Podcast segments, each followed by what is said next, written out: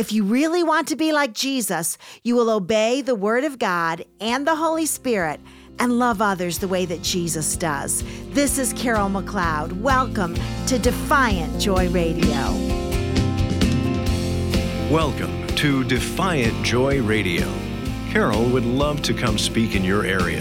Her messages of hope and joy have blessed so many. Contact us today at justjoyministries.com or call toll-free 1-855-569-5433. To arrange an appearance at your next women's group or conference.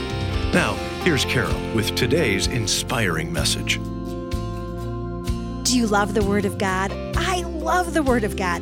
I love that it convicts me. I love it that it confronts me. I love it that it tells me that I have to make room in my heart for all kinds of people, because that is what we're learning from this passage of Scripture in James chapter 2. We are learning that we cannot judge people based on how they look, where they've gone to school, or what their family income is. We are learning that we must look at people the way God looks at people. And God doesn't look at the outward appearance. God looks at their heart. You know, I mentioned this to you earlier, but one of my heartfelt prayers for you is that God would enlarge your circle of friends, is that God would bring different people than you are into your life. How easy is it to love people who smell like us, who talk like us, who reason like us? But God wants you to love people who haven't had the same advantages that you have had. You know, James chapter 2, verse 8, as I've told you before, this is a royal law. It's coming straight from the throne room of the King himself to your heart. Verse 9 actually tells us, but if you show partiality, you are committing sin and are convicted by the law as transgressors. Listen, if you want to upset the heart of God, you'll show partiality. If you want to upset the heart of God, you will be unkind to children made in his image. My brothers and sisters, we must not act this way. We must not only be hearers of the word, but we must be doers of the word as well. James chapter 2, verses 10 through 13. For whoever keeps the whole law and yet stumbles in one point, he has become guilty of all. For he who said, "Do not commit adultery," also said, "Do not commit murder." Now, if you do not commit adultery, but do commit murder, you have become a transgressor of the law. So speak and so act as those who are to be judged by the law of liberty. For judgment will be merciless to one who has shown no mercy. Mercy triumphs over judgment. Now, we're going to do a little bit of review right now, and we're going to go back and look at some verses in James chapters 1 and 2 that refer to the law. Let me read to you James 1:25. But one who looks intently at the perfect law, the law of liberty, and abides by it, not having become a forgetful hearer, but an effectual doer, this man will be blessed in what he does. So James 1:25 talks about the perfect law, or the law of liberty. James 2:8. If, however, you are fulfilling the royal law, according to the Scripture, you shall love your neighbor as yourself, you are doing well. So James 2:8 talks about the royal law.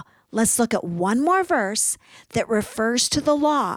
It's James 2:12. So speak and so act as those who are to be judged by the law of liberty. Can I tell you something? God's laws were always meant to deliver freedom to your life. See, it's the laws of religion that are going to bring bondage, but doing things God's way will always set you free from religion. Now, I can serve a God like that. How about you? I love pleasing the Lord with my daily choices. It's not bondage to me. It's liberty. It's freedom at its finest. Do you know what it says in 1 John? That if you love me, you'll keep my commandments. Because I love God, I want to please him. It is not religion. It is not bondage. It's delight for me to please my Father who loves me so much. You know, I don't really know how to be free on my own. I only know what true freedom is when I obey the royal law, when my life lines up with the laws of liberty that are given to me in the Word of God. And I want to tell you something. The law of liberty and the royal law are consistent with one another. Both of these laws, one from the king's throne room to your heart, one that was always meant to help you live a life of freedom. Both these laws call us to love one another from the heart. We do not love based on looks, based on finances, education, or ethnic background. We love simply because he first loved us. We love others as a delightful act of obedience to the Word of God. James 2:13 is one of the most powerful verses in the entire New Testament. It actually is the New Testament summed up in a powerful sentence.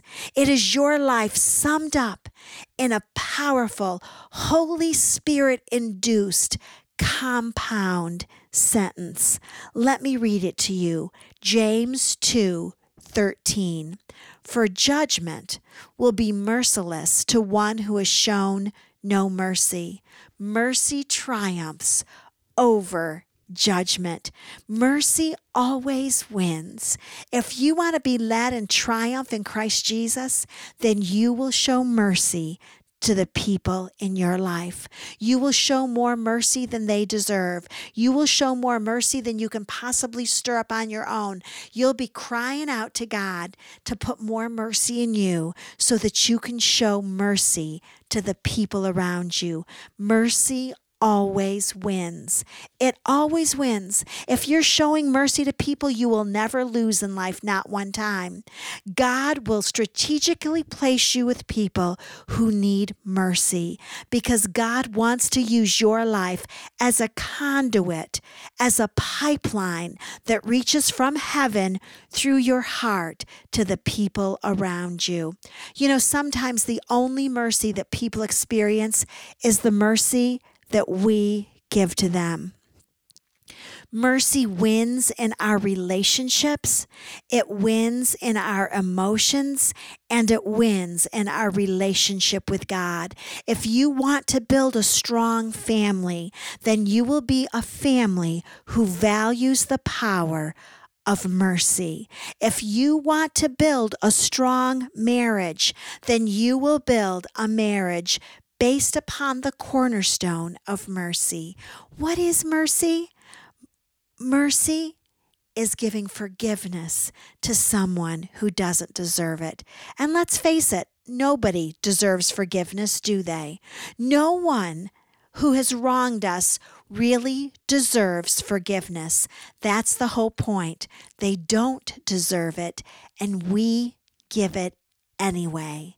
If you want to be like Jesus, you will show mercy. You won't be angry, you won't judge, and you won't show favoritism. You'll take what you've heard, you'll take what you've been taught, and you will use it as a stream of mercy in the lives of others. See, it's not up to you to straighten somebody else out. It's not up to you to correct them or to change them. That's the Holy Spirit's job. Don't change job descriptions with the Holy Spirit. Let the Holy Spirit be the Holy Spirit, and you allow God to use you for the purpose that you're on planet Earth. And the purpose you are here is to show God's mercy in your human relationships. A couple weeks ago, I had the glorious privilege to reconnect with one of my dearest high school friends. I have loved this girl since we were in the third grade together, and our lives have turned out very, very differently. She has been in a very difficult marriage and was only actually divorced a couple years ago. And her entire married life, her husband had affairs, he was an alcoholic, and he was addicted to cocaine. And finally, a couple years ago, they were divorced. But you know what? He still lives in her home. He sleeps on her couch. And she said to me, "Carol, he's my family. He is my family. I cannot allow him to be on the street homeless." She said, "A couple weeks ago, I was at church, and the pastor was preaching a sermon about forgiveness. And the pastor said that if we don't forgive the people in our lives who have wronged us, then it's like the blood of Jesus doesn't matter." She said, and in that moment, I knew that I had been forgiven by Jesus Christ. She said, "I knew that when Jesus died on the cross, he died for me and that he has forgiven my sins." And she said, "And so, as an act of obedience, I have forgiven my husband." She said, "It's been difficult, but I know that I'm obeying the Lord. And I know that I'm honoring the sacrifice that the Lord made for me because I forgave my husband." Mercy always wins. It's not up to you to change the people in your life. It's up to you to listen to them, to be a doer of the word in their lives, and to be merciful to them. 2 Corinthians 2:14 says, "But thanks be to God who always leads us in triumph in Christ Jesus."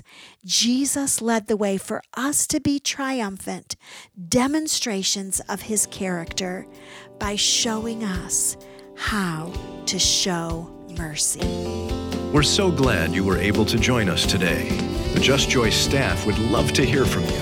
Please call us at 1-855-569-5433. That's 1-855-JOY-LIFE. Or simply go online to justjoyministries.com.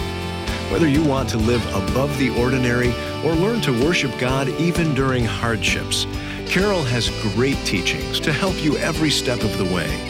And remember, Carol is always available to speak in your area.